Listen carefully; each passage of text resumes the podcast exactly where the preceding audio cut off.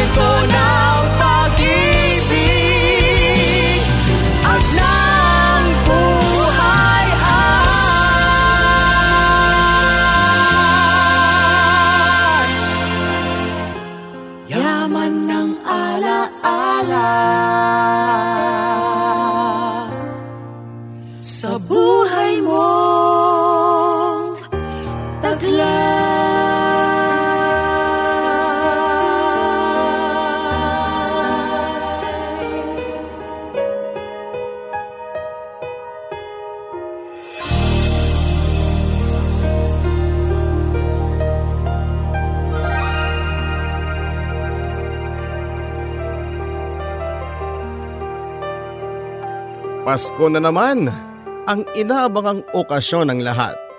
Mula musmos hanggang uugudugod ay alam ang salitang Pasko.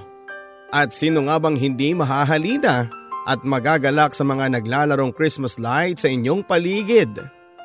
Mga makukulay na parol na sa bintana ninyo'y nakasabit. Sinong hindi kakalamang sikmura sa amoy ng hamon de bola na sabik mong inaabangan tuwing Noche Buena? Masaya ang Pasko hindi ba? Sa araw na ito'y magkakasama-sama ang mga nagmamahalan, magpapamilya man o karelasyon. Lahat ay nagsasaya, lahat ay nagdiriwang. Pasko yan eh. Araw para ipakita mo ang saya sa inyong pisngi. Pero paano nga ba ang mga taong nangungulila sa araw na ito? Mga taong panay hapdi ang nararamdaman tuwing Pasko. Magawa pa kayang magalak ang mga puso nila sa mga naglalakihang Christmas tree?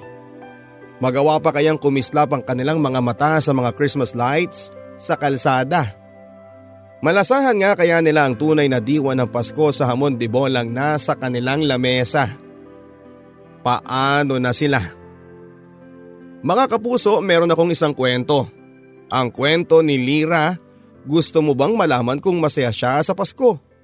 Gusto mo bang malaman kung naririnig pa niya ang kanyang puso ang bulong ng diwa ng Pasko? Sabay-sabay tayong maantig sa kanyang kwento ng pag-ibig, buhay at pag-asa sa nangungunang Barangay Love Stories.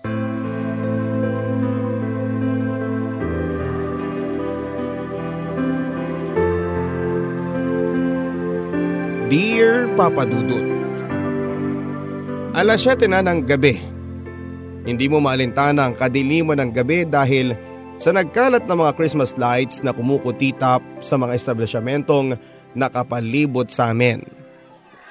Tanging ang shop ko lamang ata ang walang palamuting kahit na ano para sa Pasko. Kahit saan kasi ako tumingin ay mag-iinit ang iyong mga mata sa mga mapupula at berding palamuting pangpaskong nakasabit sa kung saan saan. Hawak-hawak ko ang baso ng kape habang pinagbamasdan ng labas ng aking shop. Besperas na ng Pasko noon at nagmamadali nang nagsilabasan ng mga tao sa loob ng kani-kanilang mga lungga para humabol sa Noche Buena ng kanilang bahay. Ako, nasa aking shop. Imbis na umuwi na ay mas piniling manatili na lamang dito at piliting tapusin ang mga nakabinbing mga trabaho. Kasama ko ang aking assistant noon na anumang oras ay uuwi na rin. Muli akong napaupo para ituloy ang pagbabasa ng mga papeles na nasa aking mesa. Pilit na winawaglit sa aking isipan ang itsura ng mga parol na kanina pang nakakatuksong hawakan na titigan. Pero mas nakakapanukso pa ang sumunod na mga nangyari. Lumakas ang papalit-palit na tunog ng mga tansang pinagsasama-sama para makagawa ng tunog ng Pasko. At paglingon ko ay nakita ko ang mga batang abot hanggang tenga ang ngiti habang ramdam na ramdam ang kasiyahan sa pag-awit ng isang kantang pamasko na pamilyar sa akin. Nakatingin ang mga ito sa akin habang tinataktak ang mga tansang ito sa kanilang mga palad. Napatigil ako sa aking ginagawa at pinakinggan ang iba't ibang tono ng mga umaawit. Pasko na pala. Ramdam ko ito sa mga batang ito at nilabas ko ang aking wallet sa bag at inabutan sila ng dalawang daang piso na biniling kong paghati-hatian nila. Tuwang-tuwa silang inabot yon at saka tumalikod na pero tanging ang pinakamaliit na bata na siyang lumingon muli sa akin. At saka nagsabing Merry Christmas po. Tatlong salita lamang iyon papadudot pero sapat na para ibalik ako sa mga Paskong napagdaanan ko noong ako'y musmos pa lamang.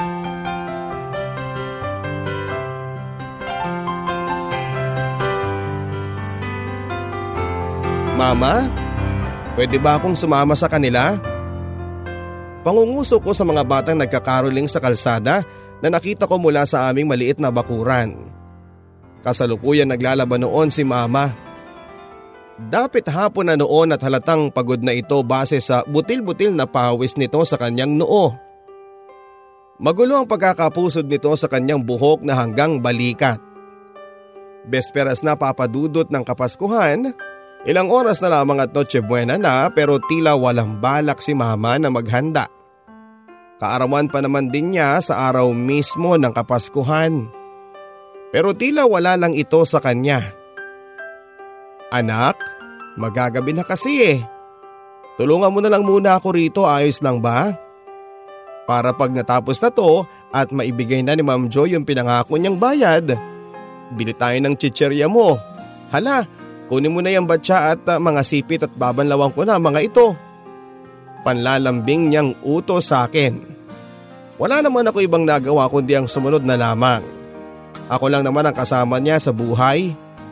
Habang naglalakad para kunin ang batya ay muli akong napasulyap sa mga batang huminto sa kabilang bahay para mangaroling. Inggit. Yan ang naramdaman ko ng mga oras na yon. Ilang Pasko na rin ang pinalagpas ko na hindi man lang nakakahawak ng mga tansan para ipalo sa aking palad para makagawa ng tunog pang karoling. Ilang Pasko na rin ang lumilipas na tanging pagtulong sa paglalaba ang aking ginagawa.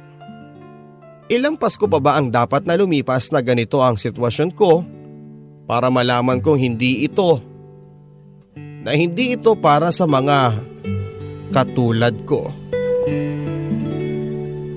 Mahirap lamang kami papadudot. Tanging ang maliit na loting may maliit na kubo ang meron sa amin. Pinapaupahan ito sa amin ng isang matandang dati ay dito naninirahan pero kinuha na siya ng kanyang panganay at lumipat na sa kabilang bayan. Isa kami ni mama sa mga patunay ng sinasabi nilang isang kahig, isang tuka. Dahil kung hindi kakayod si mama ay tiyak na itutulog na lamang namin ang pagkalam ng aming mga sikmura. At madalas ay nangyayari ito. Kahit nga kumayod ng kumayod si mama noon ay kulang pa rin dahil na rin sa mga utang namin sa tindahan. Naalala ko pa, iyak ako ng iyak noon dahil sa sobrang masakit ang tiyan ko dahil sa gutom. Noong umaga pa kasi ay yun ang huling kain ko at hindi iyon nasundan pa hanggang sa gabi. Walang labahan si mama noon at hindi pa nagbabayad ang mga nagpapalaba sa kanya kaya wala kaming pagkukuhanan ng pera na sana'y pambili ng kahit tigpisong sitserya para matapalan lamang ang kumakalam kong sikmura. Walang ibang nagawa si mama kundi ang sabayan ako ng iyak. Pilit niya akong pinaghihele para maitulog ko na lamang ang kumakalam kong sikmura. Alam kong gutom din si mama noon dahil rinig na rinig ko ang pagtunog ng kanyang sikmura. Mula noon ay naunawaan ko na kung anong klaseng buhay ang meron kami. Isang kahig, isang tuka at minsan kahig ng kahig. Pero wala namang matuka.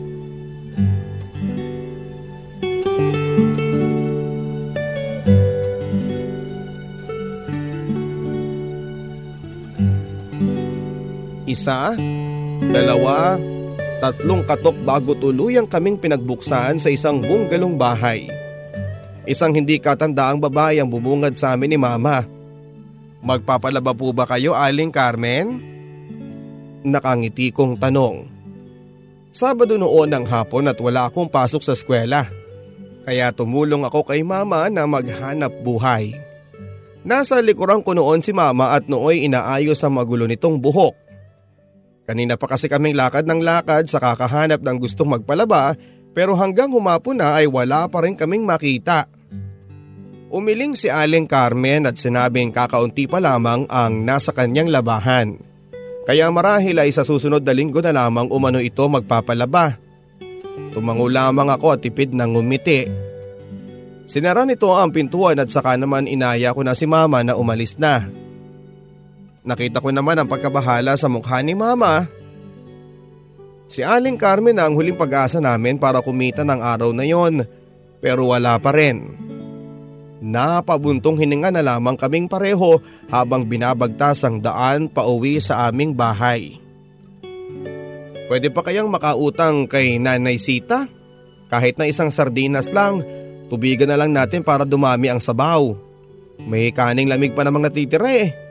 Kakaunti na lamang at may tutong na ang karamihan pero magagawan ko naman siguro ng paraan. Ang sabi ni mama habang naglalakad kami. Hindi na rin ako nakasagot pa noon papadudot dahil alam ko na alam na niya ang sagot sa tanong niya. Mahaba na masyado ang listahan namin kina Nanay Sita at tiyak na mumurahin lang kami nito kapag sumubok pa kaming umutang. Matulog na lang tayo ng maaga. Hindi naman ako gutom ma eh. Kung gusto mo ma, ikaw na lang ang kumain ng kaning lamig. May konting ulam pa naman akong nakita sa mesa kanina, medyo nilalanggam nga lamang. Hayaan niyo po bukas, baka makadiskarte ako ng tira-tirang ulam sa mga kaklase ko. Tutulong ang mga yon panigurado. Positibo kong sabi habang nakangiti sa kanya. Ramdam ko kasi ang gutom at lungkot sa kanyang itsura. Ayoko nakikita yon sa mukha ni mama pero Anong magagawa ko? Ito na kasi ang buhay namin. At tulad ng sabi ko, isang kahig, isang tuka. Itulog na lang ang gutom kapag walang kita. Sanay naman ako natutulog para lang maibsan ang pag-ingay ng aking tiyan. Kailan nga kaya mababago ang inog ng aming kapalaran?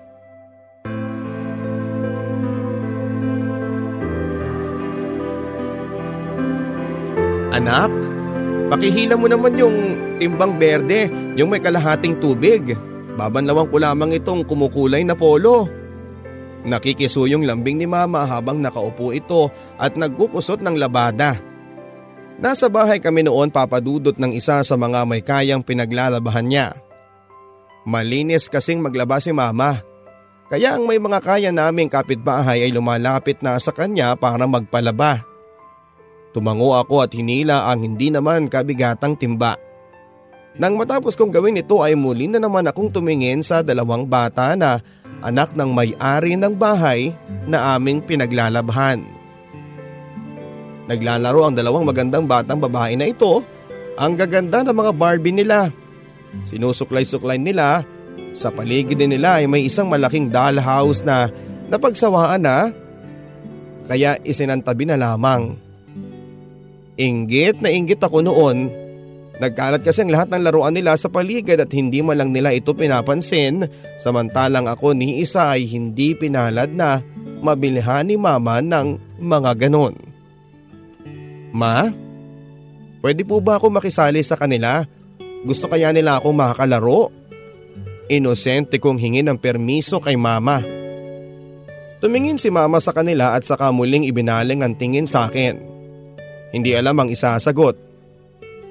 Anak kasi eh baka hindi ka nila kalaruin. Kawawa ka lang, paglaruan mo na lamang to mga ipit oh. Hindi ba nakakabuo ka naman ng robot gamit yan? Nakangiting pakonsuelo ni mama sa akin. Umiling ako at tumingin sa mga batang iyon. Nakapaghugas naman ako ng kamay mama. Hindi ko dudungisan ang mga manika nila. Hindi ko na hinintay pa ang sagot ni mama at napatakbo na lamang ako papalapit sa mga batang ito. Sa pag-asang pumayag silang makalaro ako pero tama nga si mama. Imposible ito. Tinalikuran na lamang ako ng mga batang ito at sinamangutan nang makalapit na ako sa kanila. Halatang ayaw akong pansinin at hindi ko alam ang gagawin ko noon. Kung aalis na ba ako o baka naman maawa sila at kahit man lang hayaan nila akong panoorin silang manood. Pero maski ang mga hayaan akong pagmasdan ng mga laruan nila ay hindi nila pinayagan. Pinaalis nila ako na para akong galising asong nakakadirling lapitan. Nakatungo akong bumalik kay mama. Habang naglalakad papalapit kay mama ay nakita ko sa kanyang mga mata ang awa. Nabanahag ko rin ang mumunting luha na nagbabadyang pumatak sa kanyang mga mata. Oras na lumapit ako sa kanya.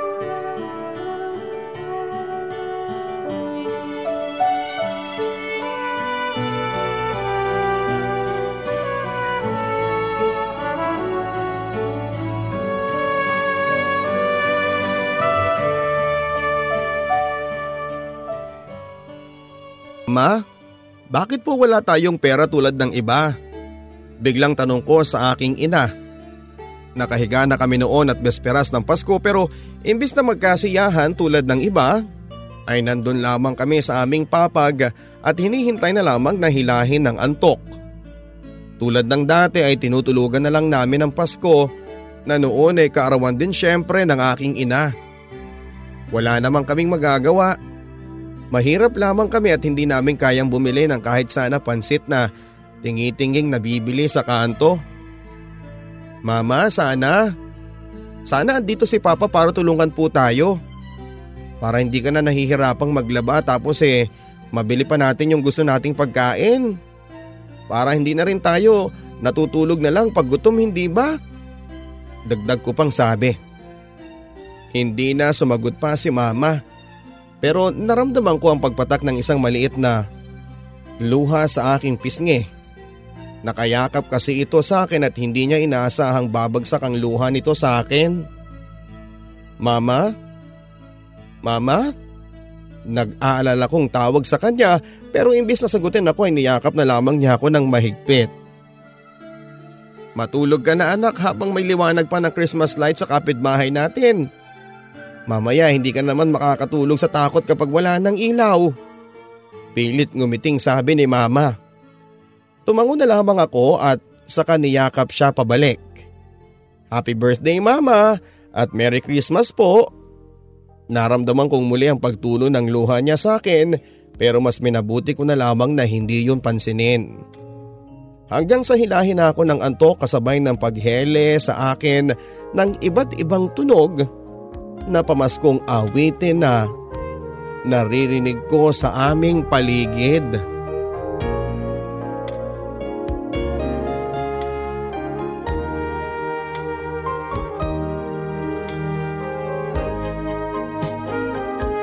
Papadudot hindi ko na maalala kung sino at ano ang itsura ng aking ama. Ang alam ko kasi, pagka panganak pa lamang ay iniwan na si mama ni papa. Kaya nga mag-isa na lamang akong tinaguyod ng aking ina mula noong ako'y sanggol pa lamang. Wala akong mahagilap na litrato ni papa sa bahay. Lahat ay sinunog ni mama mula sa kaliit-liitang memoryang meron sa aming bahay. Masama ang loob ng aking ina sa kanya at naiintindihan ko yon. Iniwan ni Papa si Mama para kumabit sa nakakatandang kapatid ng aking ina. Si Tita Lucy. Ayon sa aking ibang kamag-anak ay hindi pa man daw nagbubuntis noon si Mama ay may lihim ng relasyon ng dalawa na pikit matang tinanggap na lamang ng aking ina. Nagbubulag-bulagan ito para lamang hindi siya iwanan ni Papa dahil nga sa matinding pagmamahal nito sa aking ama. Hanggang sa magbuntis si mama.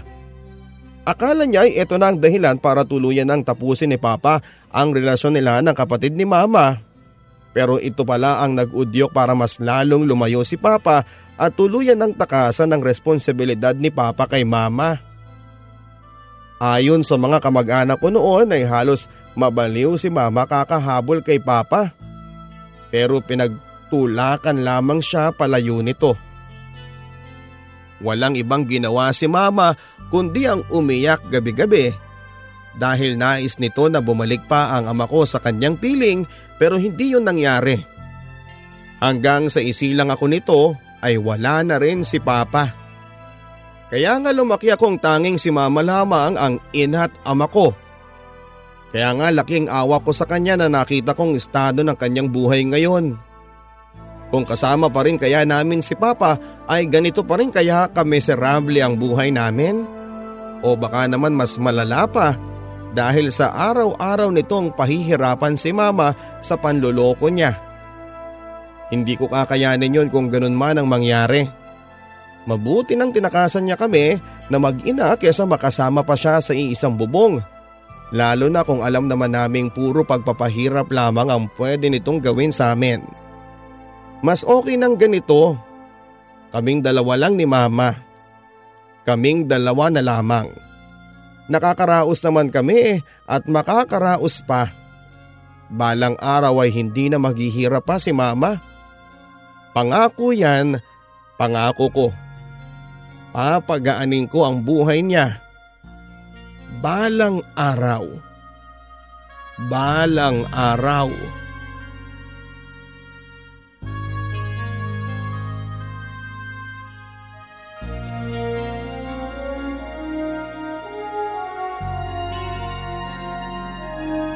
Anong ginagawa mo dyan anak? Nagulat ako sa biglang pagpasok ni mama sa aming munting kwarto. Tinago ko ang alkansyang binuksan ko para bilangin kung ilan ang naipon ko.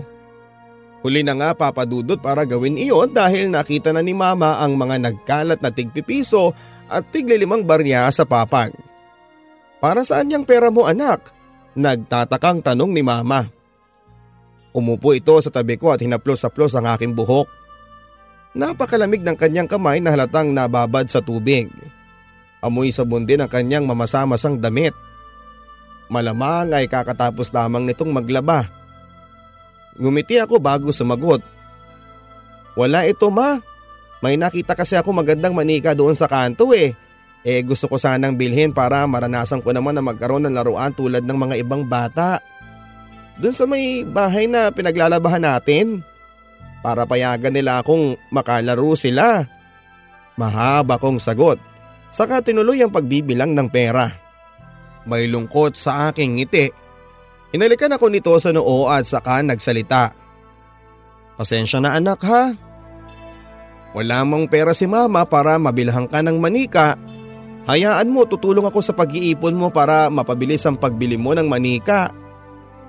Umiling ako sa kanyang sinabi. Hindi na ma, alam ko namang hirap ka na eh.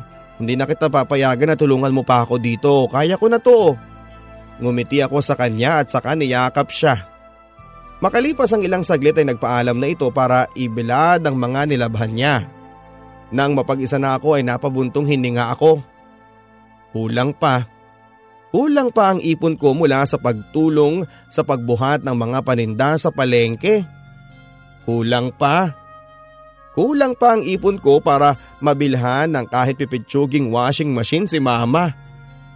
Oo papadudot, hindi manika ang bala kong bilhin. Washing machine, yan ang bala ko. Para yun kay mama. Regalo ko. Para sa kanya.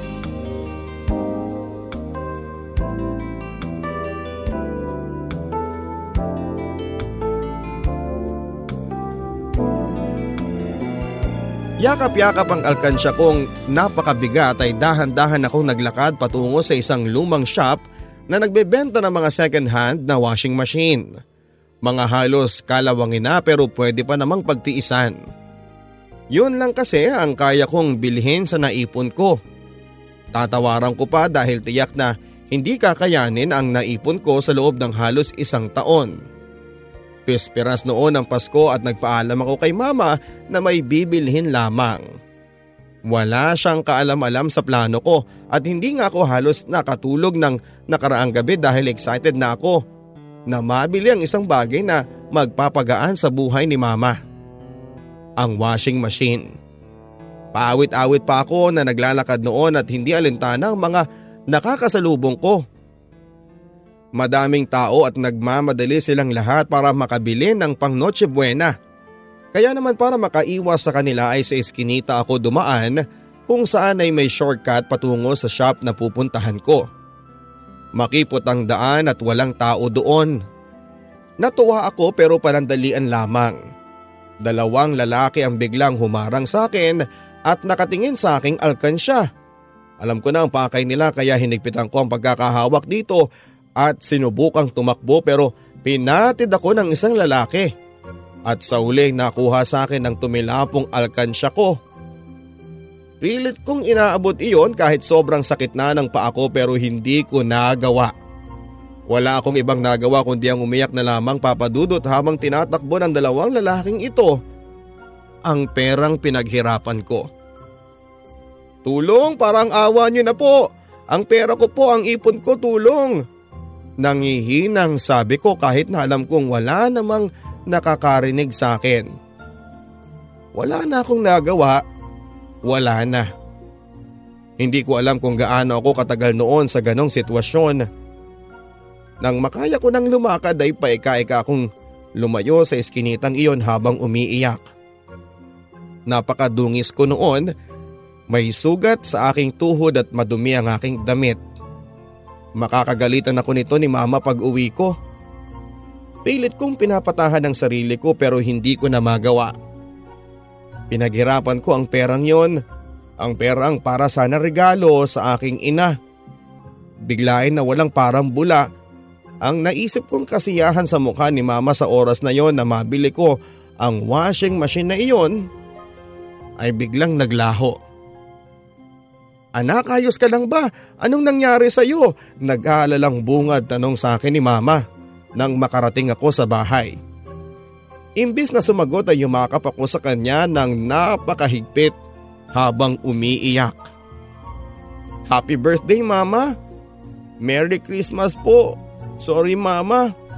Umiiyak kong sabi at mas lalong napahigpit ang yakap ko sa kanya upang hindi na ako nito tanungin kung ano ang nangyari.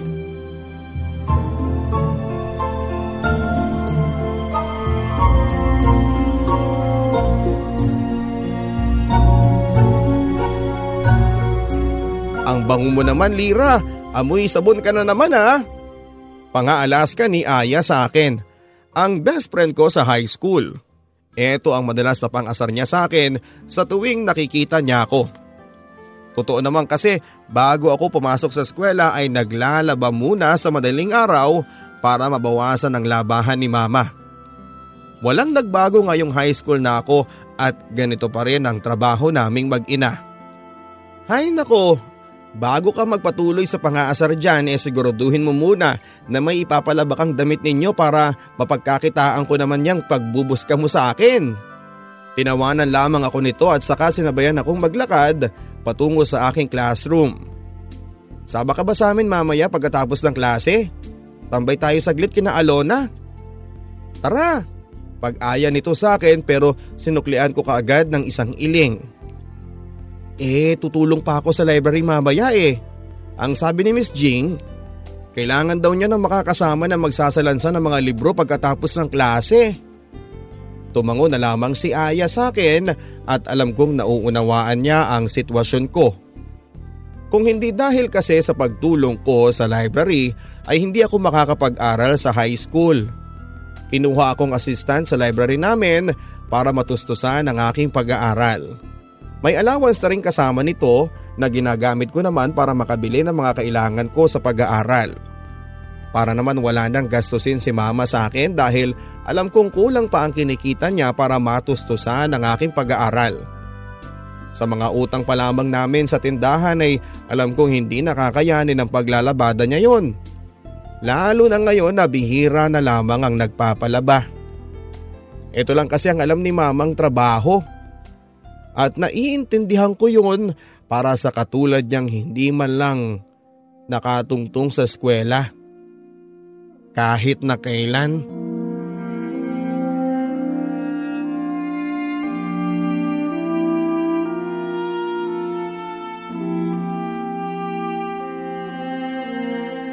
Ma'am, baka gusto niyong bumili ng turon.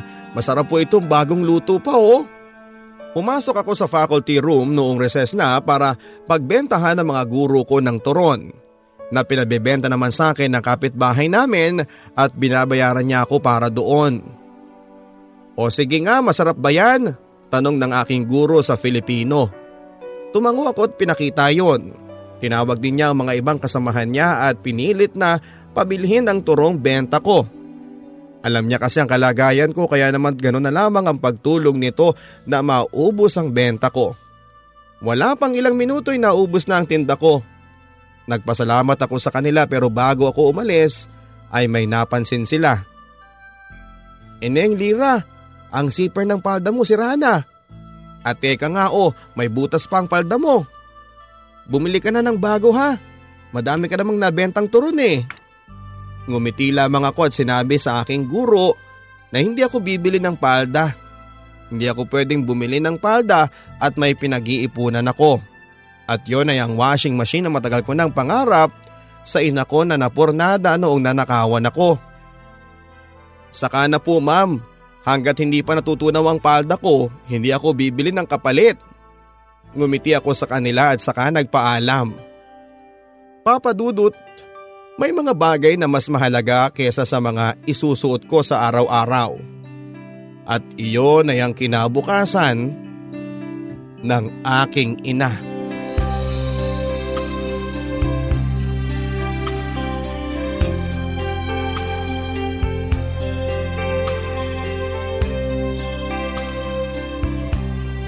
Anak, may sulat ng tiyahin mo galing sa Amerika. Tuwang-tuwang pagsalubong ni mama sa akin nang makarating ako sa bahay galing sa eskwela. Napakunot noo ako noon papadudot dahil lang matapobreng tiyahin ko na pinsa ni mama ang binabanggit niya. O ma, eh bakit po siya sumulat? Habang papasok ako sa loob ng bahay ay sinundan ko ito at inabot nito sa akin ang kapirasong papel. Eh kasi anak nagpatulong ako kay Maring na sumulat sa kanya. Sa tiyahin mo kasi ano eh, uutang sana ako ng pagrenta ng toga mo sa graduation at saka pandagdag na rin sa pagganda mo sana. Eh ngayon lang dumating ang sulat na yan, hindi ko kasi maintindihan. Alam mo naman ang mama mo hindi marunong magbasa tapos eh, English pa ata. Natatawang sabi ni mama. Tahimik kong binasa ang sulat at tama nga si mama. Nakasulat ito sa Ingles.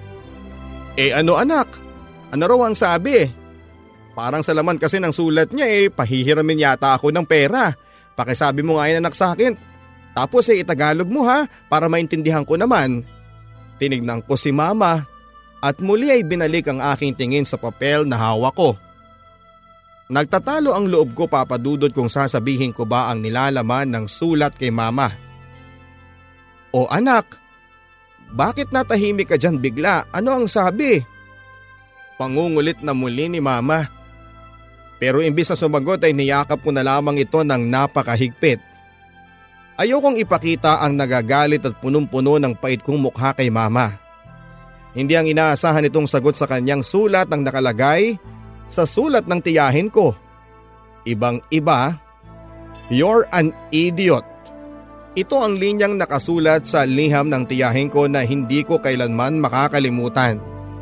Sa kabuuan ng sulat ay panay insulto sa pagkatao ni mama ang nakalagay na kesyo raw bakit niya papahiramin ng pera e paniguradong wala naman daw itong ipangbabayan dahil barya lang ang kinikita nito Palibhasa daw ay isang estupidang labandera si mama kaya wala itong kapera-pera para masustentuhan ang pangangailangan ng anak niya. Ako ang nasaktan sa bawat salitang nakasulat dito papadudot. Hindi ko alam kung ipagpapasalamat ko na ba na hindi marunong magbasa si mama para hindi niya maunawaan ang nakasulat dito o mas maganda sana kung marunong siyang magbasa para maunawaan niya na hindi lahat ng tao ay katulad niyang may mababa at busilak na puso. O anak, ano bang nakasulat dyan? Mapapautang ba tayo ng tiyahin mo? Nakangiti pa rin si mama nang pumalas ito sa pagkakayakap sa akin.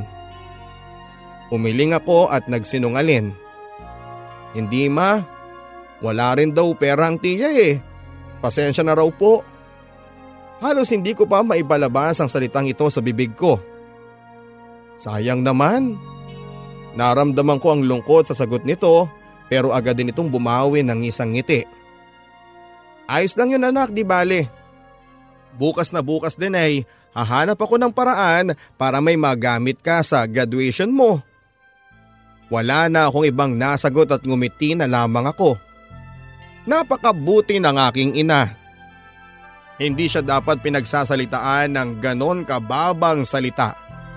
Mahal ko ang aking ina at pangako ko, iaahon ko siya sa hirap at pang-aalipusta.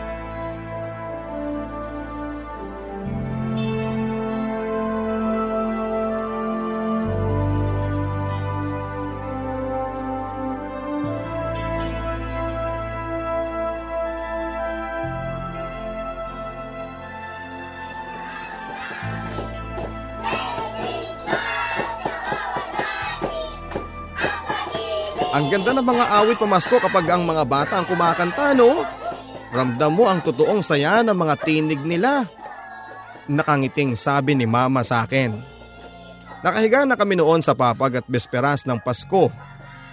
At tulad ng dati handa na naming tulugan ang nalalapit na Noche Buena at kaarawan ng aking ina. Oo nga ama eh. Tuwing Pasko itong pangangaroling lang ng mga bata ang inaabangan ko. Kahit papaano ay naitutulog ko na. Ang inggit sa mga kapitbahay nating may handa. Pabiro kong sabi pero hindi ko inaakalang seseryosohin ito ni mama. Pasensya ka na anak ha. Kung siguro nakapag-aral lamang ang mama mo, edi sana eh taon-taon ay may handa tayo. Sana taon-taon ay nakakatikim tayo ng masarap na pagkain. Hayaan mo anak, gagawa ako ng paraan para magkapera tayo. Gusto ko rin naman na mapasaya ka ngayong Pasko. Gusto kong maranasan mo kung ano man ang nararanasan ng iba. Niyakap ako nito at alam ko na kahit na hindi siya nakaharap sa akin ay pinipigilan nito ang pagpatak ng kanyang luha. Maski ako ay naluluha na pero hindi ko pinakita yon sa kanya.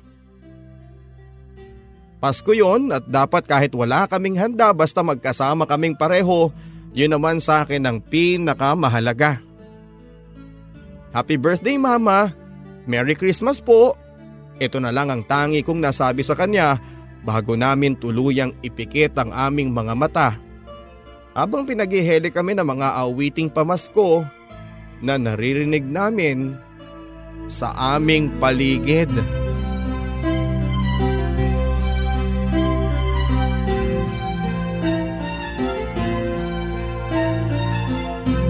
Eh anak, ano bang ginagawa natin dito?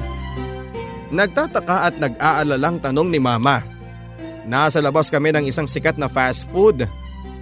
Inaya ko na siyang pumasok pero ayaw nito at nakakahiya daw. Ma, ako pong bahala sa inyo. Hinila ko ito pero nagpapigil pa rin. Anak, wala tayong pera. Baka mamaya ay mapagkamalan pa tayo magnanakaw eh. Mahinang sabi ni mama. Nginitian ko lamang ito bago nagsalita. Ma, may pera ho ako dito. Nilabas ko ang ilang 20 pesos mula sa aking bulsa. Ayan po oh. Naglinis po ako kahapon sa library. Nagpatulong yung librarian namin para bago bumalik ang mga estudyante sa pasukan eh walang agyo sa mga libro. O eto o, binigyan niya ako ng pera para pangkain ko raw po. Hinila ko na siya at wala na siyang nagawa pa. First time naming pareho sa fast food na yon, sikat na sikat ito at madalas na nadadaanan namin ito kapag pauwi na kami ni mama mula sa paglalabada. Hanggang tingin nga lang kami pareho, palibasa ay hindi namin kayang bumili. Kaya nga pangako ko rin noong bata pa ako na kapag may pera ay ililibre ko si mama dito. At dumating na nga ang araw na yon. Good afternoon ma'am, may I take your order? Nakangiting bati sa amin ang kahera. Ngumiti ako at tumingin sa menu. Tahimik lang si mama, nahihiya. Ako man ay nahihiya na rin lalo na sa mga nasa likuran naming naiinip na dahil natagalan ako sa pag-order. Hindi ko kasi alam kung ano ang bibilhin na kasya sa pera namin. At nang makita ko na na may kasya sa aming pera ay saka ako umorder. Miss, yung pong dalawang regular burger po tapos isang soft drinks. Tapos eh dalawang tubig na rin po. Nginitian ako pabalik at nang sabihan ng kahera ang presyo ay nagulat ako dahil kulang ng 10 piso ang pera ko. Nahiya akong sabihin na kulang ang pera ko at ang tanging sinabi ko na lamang ay pwedeng gawing isang order na lamang ng burger ang bibilhin namin. Hati na lang kami ni mama dahil kulang ang pera ko. Tinignan ako ng kahera, alam kong naunawaan niya ang sitwasyon ko kaya pabulong na lamang itong nagsabi. Ako na lang ang magdadagdag ng kulang. Merry Christmas! Ito ang kanyang sinabi na halos magpaiyak sa akin. Pabulong ako nagpasalamat at nang kumuha na ako ng order namin ay naupo na kami ni mama sa may dulo. Nakita ko ang kakaibang galak sa mukha ni mama. Sa wakas ay makakatikim na ito ng masarap na pagkain.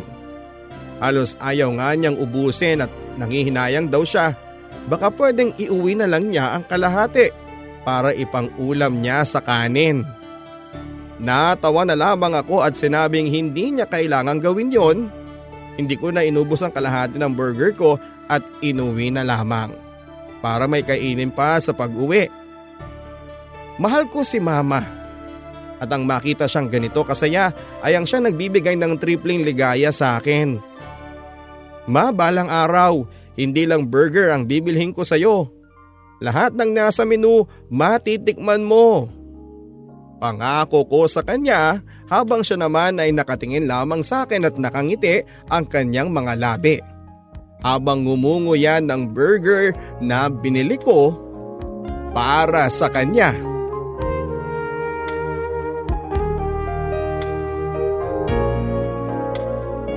Ma'am, ito na po yung pinapaingkod ninyong kontrata. Nakangiting sabi sa akin ng assistant sa shop na nagbalik sa akin sa kasalukuyan. Nagulat man ay hindi ko pa rin pinahalata at ngumiti ako at kinuha iyon. Binasa at nakita ko ang mga mali sa nakasulat. Halatang minadali pero imbes na magalit ako ay naintindihan ko siya. Besperas iyon ng Pasko at alam ko nagmamadali lamang ito dahil gusto na rin niyang makauwi pa para makasama ang kanyang pamilya. Ayos na po ba yan ma'am? Nakangiti ito ng alanganin dahil alam naman niya siguro na mali ang kanyang nagawa. Tumango na lamang ako at ako na lang ang gagawa nito. Ayos na to. O sige na, umuwi ka na. Alam kong hinihintay ka na ng pamilya mo. Panigurado eh, maiipit ka niyan sa traffic. Ang lawak ng pagkakangiti nito nang sabihin ko sa kanya mga salitang iyon. Bago siya tumalikod ay tinawag ko itong muli Belinda, eto o, konting tulong pa para sa paghanda ninyo. Merry Christmas! Inabutan ko ito ng limang daang piso at lubos ang tuwa nito at napayakap na lang sa akin. Naku, salamat po Ma'am Lira. Napakabuti niyo po talaga. Hayaan niyo at sasabihin ko ito kay Mama. Kanina pa po akong hinihintay nun eh. Hindi na nga po makapaghintay sa ipapatikim niya sa akin gawa niyang salad. Natatawang sabi nito. Tumango na lamang ako para makaalis na rin ito at makahabol pa sa biyahe niya sa jeep pauwi sa kanila. Nang ituon ko na ang aking atensyon sa papel na hawak ko ay muli itong nagsalita. Salamat po Ma'am Lira, Merry Christmas po. Ngumiti ito ng buong sinsero bago buksan ang pintuan at tuluyang maglaho. Naiwan na nga akong mag-isa at uh, hindi na muling tinignan ang papel na hawak ko at nilapag na lamang ito sa mesa. Muli ay napatingin ako sa labas ng shop, pinagmasdan ng mga nagkakaroling. Ilang oras na lang, Noche Buena na. Uuwi na ba ako sa amin?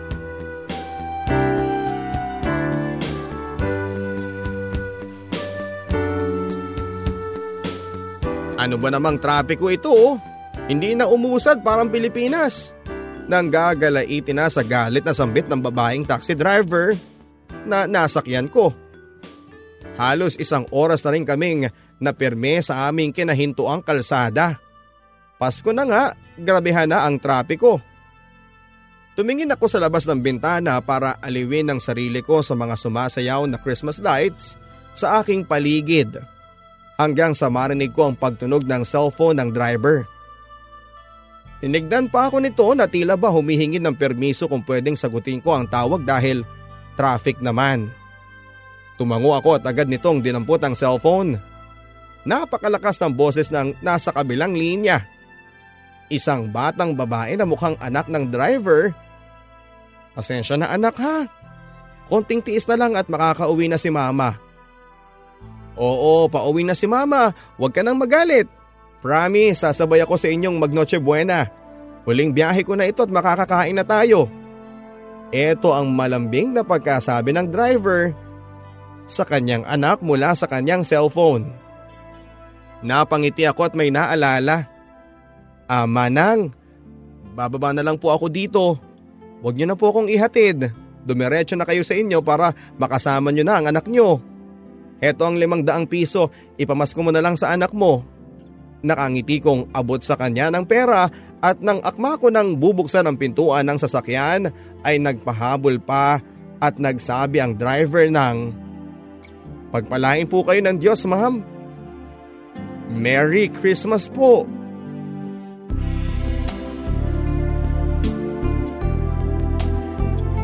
Ale, ale, baka pwedeng ikaw na lang ang bumili nitong natitirang Sampagita ko para makauwi na ako. Para makabili na ako ng soft drinks namin para sa Pasko. Nagsusumamong paglapit sa akin ng isang may katandaang babae habang ako'y naglalakad patungo sa aking destinasyon.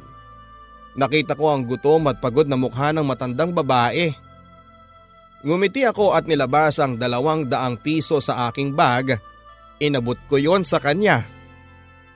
Umiling ito at sinabing 20 pesos lang. Pero sabi ko ay para sa kanya talaga ang dalawang daang piso. Hindi ito makapaniwala at nang kumpirmahin ko na sa kanya talaga yon ay napayakap na lamang ito sa akin. Inabot nito ang hawak-hawak niyang paninda na tinanggihan ko. Nanang, para sa inyo na lamang po yan. Tinapik ko ito bago muling bumalik sa paglalakad. Pero bago pa man ako makahakbang ay nagpahabol pa ito. Maraming salamat miss. Merry Christmas po.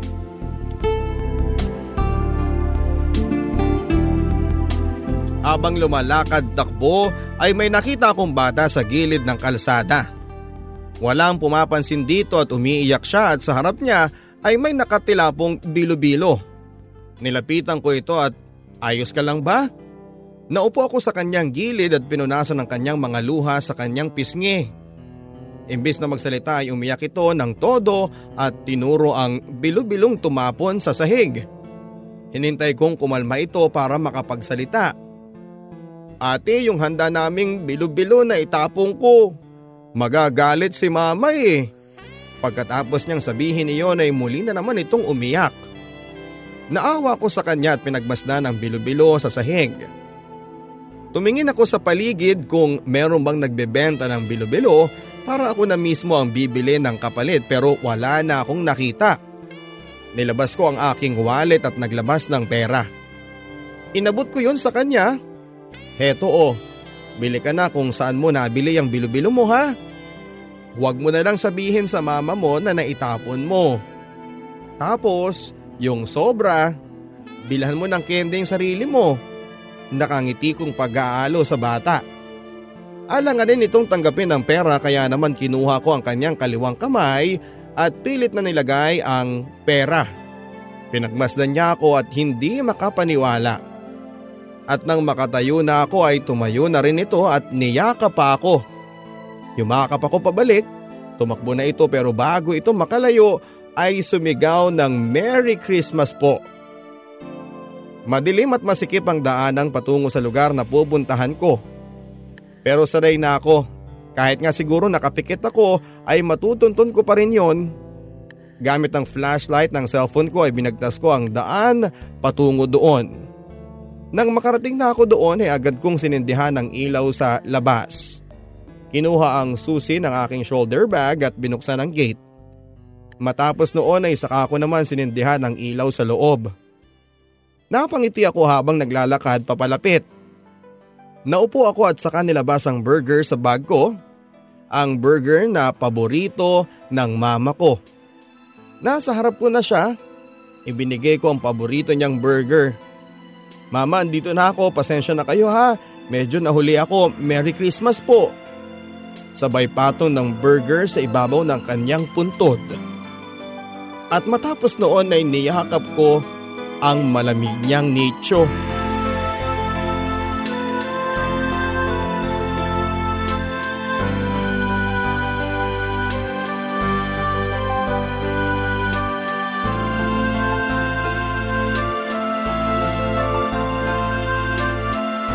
Mahigit isang dekada nang wala si mama Umanaw ito dahil sa komplikasyon ng pulmonya at ang pinakamasakit pa, wala akong nagawa para maagapan ang kanyang karamdaman.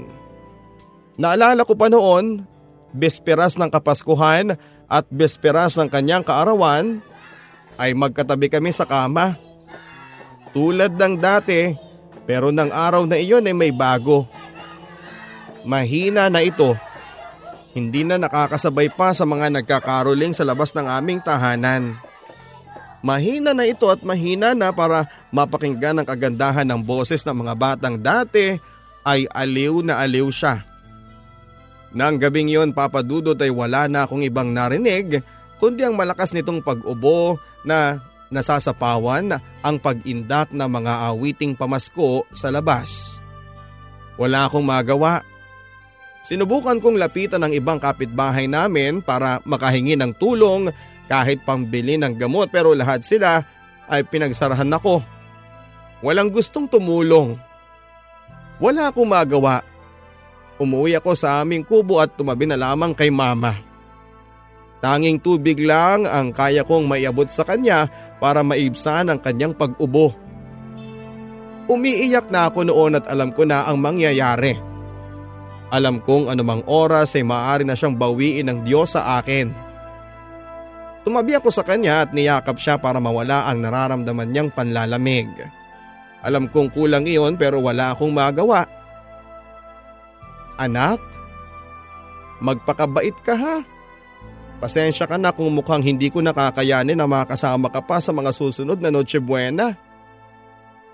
Hirap nang sabi ni mama. Niyakap ko ito ng napakahigpit.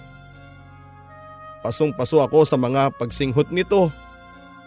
Hindi ko makayanang pakinggan ang muli nitong pag-ubo. Huwag po kayong magsalita ng ganyan mama. Makakasama pa kita sa mga susunod na taon at sa iba pang mga susunod na taon. Magdadasal ako at paghagalingin ka ng Diyos mama. Nagpapakatatag kong sabi sa kanya. Pero walang nagawa ang dasal ko papadudot. Mahal na mahal kita anak, tandaan mo yan ha. Ikaw, ikaw ang buhay ko. Mawala man ako sa iyo ngayong gabi, tandaan mo na lagi mo akong makakasama. Mahal na mahal kita. Gagabayan kita pangako. Anak pangako. Kumapit ako ng buong higpit sa kanya papadudot. At nanalangin na huwag pigtasin ng Diyos ang lubid ng hininga ni mama. Pero hindi yun nangyari. Saktong alas 12 ng hating gabi kung kailan ay masayang masaya ang bawat pamilyang nagsisimula ng magsalo-salo para sa kanilang Noche Buena, ay mag-isa ko namang kayakap ang aking inang wala ng buhay. Wala na si mama sa gabi mismo ng Noche Buena. Happy birthday mama! Merry Christmas po! Ito na lamang ang naging huling linya ko sa kanya bago ako tuluyang umiyak sa kanyang dibdib habang pilit na inaalog ang aking sarili. Na baka ito'y isang masamang panaginip lamang. Pero hindi. Ito na ang aking katotohanan. Wala na ang aking ina sa araw pa mismo kung saan lahat dapat ay masaya.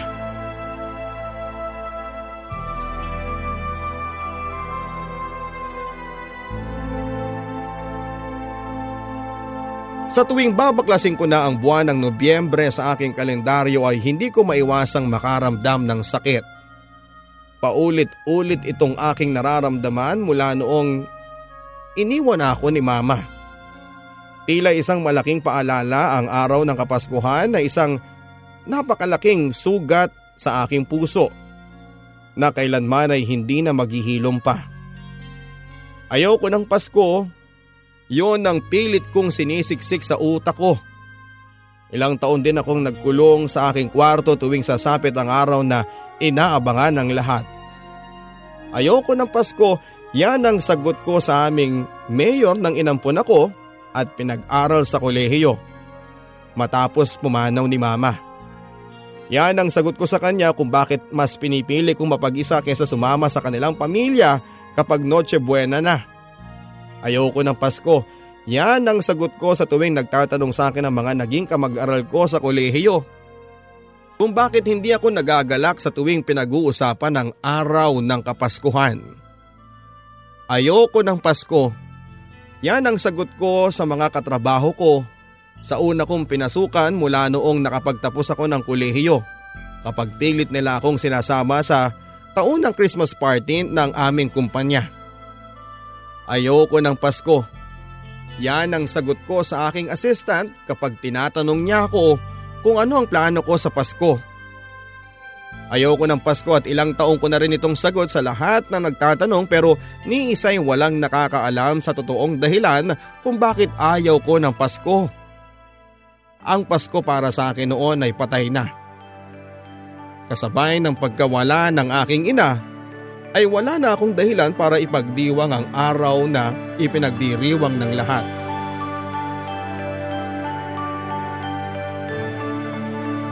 Ayaw ko ng Pasko. Ito ang linyang nagpaisip sa akin makalipas ang ilang taon, dapat ko nga bang ayawan ng Pasko? Pinagmasdan ko papadudot ang paligid, ang mga taong pagod ng kakabili sa kanilang iahanda sa Noche Buena. Pero bakas pa rin sa kanilang mga mukha ang kakaibang ligaya. Ayaw ko ng Pasko, ito ba ang dapat kong sabihin panghabang buhay? Muli kong pinagmasdan ang paligid ang mga batang tuwang-tuwa dahil may mga bago silang sapatos at damit na ipagyayabang sa kanilang mga kalaro. Masaya sila, masaya silang pagmasdan. Pero ayoko ng Pasko. At dapat ko nga bang sabihin ito? Ang ganda ng paligid tuwing Pasko, sa mga palamuting makikita mo kung saan saan at masasabi ko bang talagang dapat ay ayawan ko ang kapaskuhan. Ayoko ng Pasko, pilit kong sinasabi ito ng paulit-ulit sa aking isipan pero sa tuwing ginagawa ko yon ay paulit-ulit naman ang imahe ng mukha ng aking ina sa aking isipan. Nakangiti at tulad ng dati noong naka, nakahiga lamang kami sa papag at kontento na sa mga naririnig na caroling sa labas ng aming bahay. Iyon ang Pasko sa amin. Ngayon ay dapat ko na nga bang ayawan ng kapaskuhan.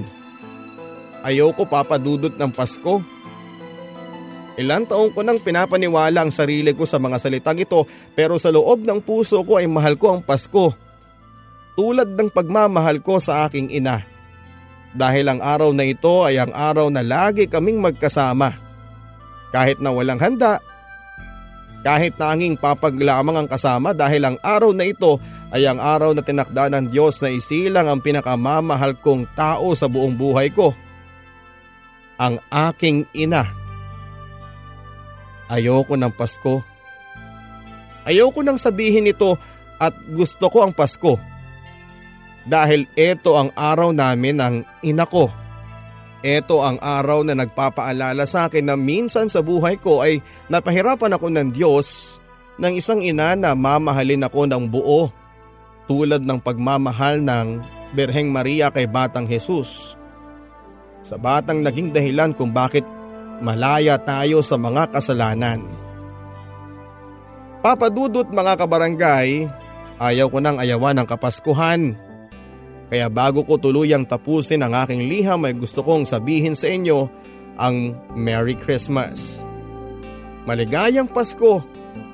Ang inyong kabarangay lira.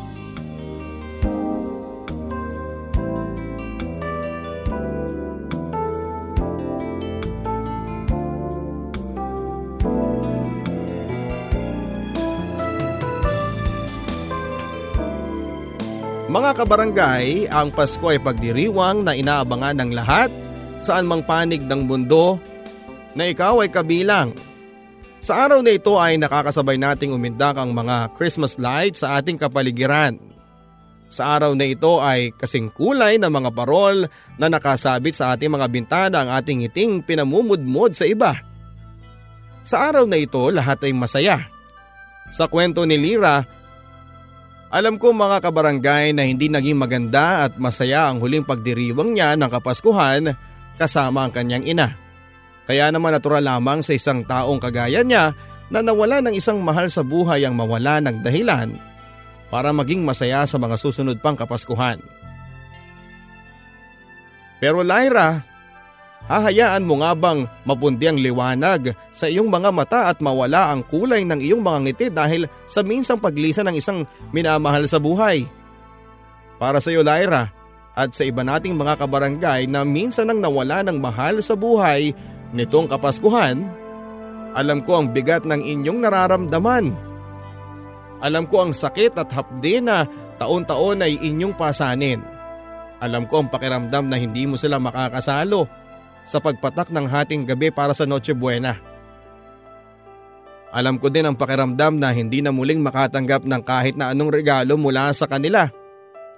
Alam ko din kapuso yung pakiramdam na hindi mo na sila makakasama sa isang larawan. At alam ko ang pakiramdam na ang tanging mayayakap mo na lamang ay ang kanilang puntod. At wala kang ibang magawa kundi ang tiisin na lamang ang lamig nito dahil eto na lamang ang magpapaalala sa iyo na minsan ang taong nasa loob ng nichong ito ay mainit mong nararamdaman ang katawan at nakakausap mo tuwing kapaskuhan. Wala na sila. Oo nga't wala na sila pero hindi ibig sabihin noon ay mawawala ka na rin para sa iba. May iba pang tao na nagmamahal sa iyo. Umaasa sa ngiti mo, sa yakap mo na inaabangan nila sa pagsapit ng Pasko. Ipagkakait mo ba ito sa kanila? Huwag sana kabarangay dahil ang araw na ito ang isa sa mga bilang na araw kung saan ay umaapaw ang pagmamahal at pagpapatawad. Oo, pagpapatawad Patawarin mo ang sarili mo sa ilang taong hindi ka naniniwala sa Pasko. Sa ilang taong pilit mong sinasara ang iyong pinto sa tuwing kakatok ang araw na ito sa puso mo. Oras na para patawarin mo ang iyong sarili sa pagtalikod mo sa isang araw na dati naman ay masaya ka. Masaya ka habang kasama ang iba. Kaya mo bang patawarin ang sarili mo kahit hindi Pasko? Aabangan namin yan at bago ako magpaalam ay gusto ko lang sabihin sa inyo na maligayang Pasko. Hanggang sa muli mga kapuso ako po si Papa Dudut.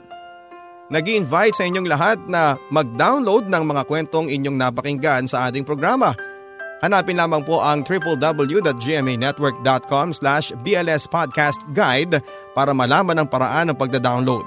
Ang liham na padala ni Lyra ay isinalin po para sa radyo ni Miss Gremlin Umali aka Lady Gracia ng Barangay FM Baguio. Ang ating pong theme song ay inawit naman ni Joe Peril at ni JB Ramos sa patnubay ni Maestro Jimmy Horado. Ako po ang inyong si Papa Dudut sa mga kwento ng pag-ibig, buhay at pag-asa. Barangay Love Stories Number 1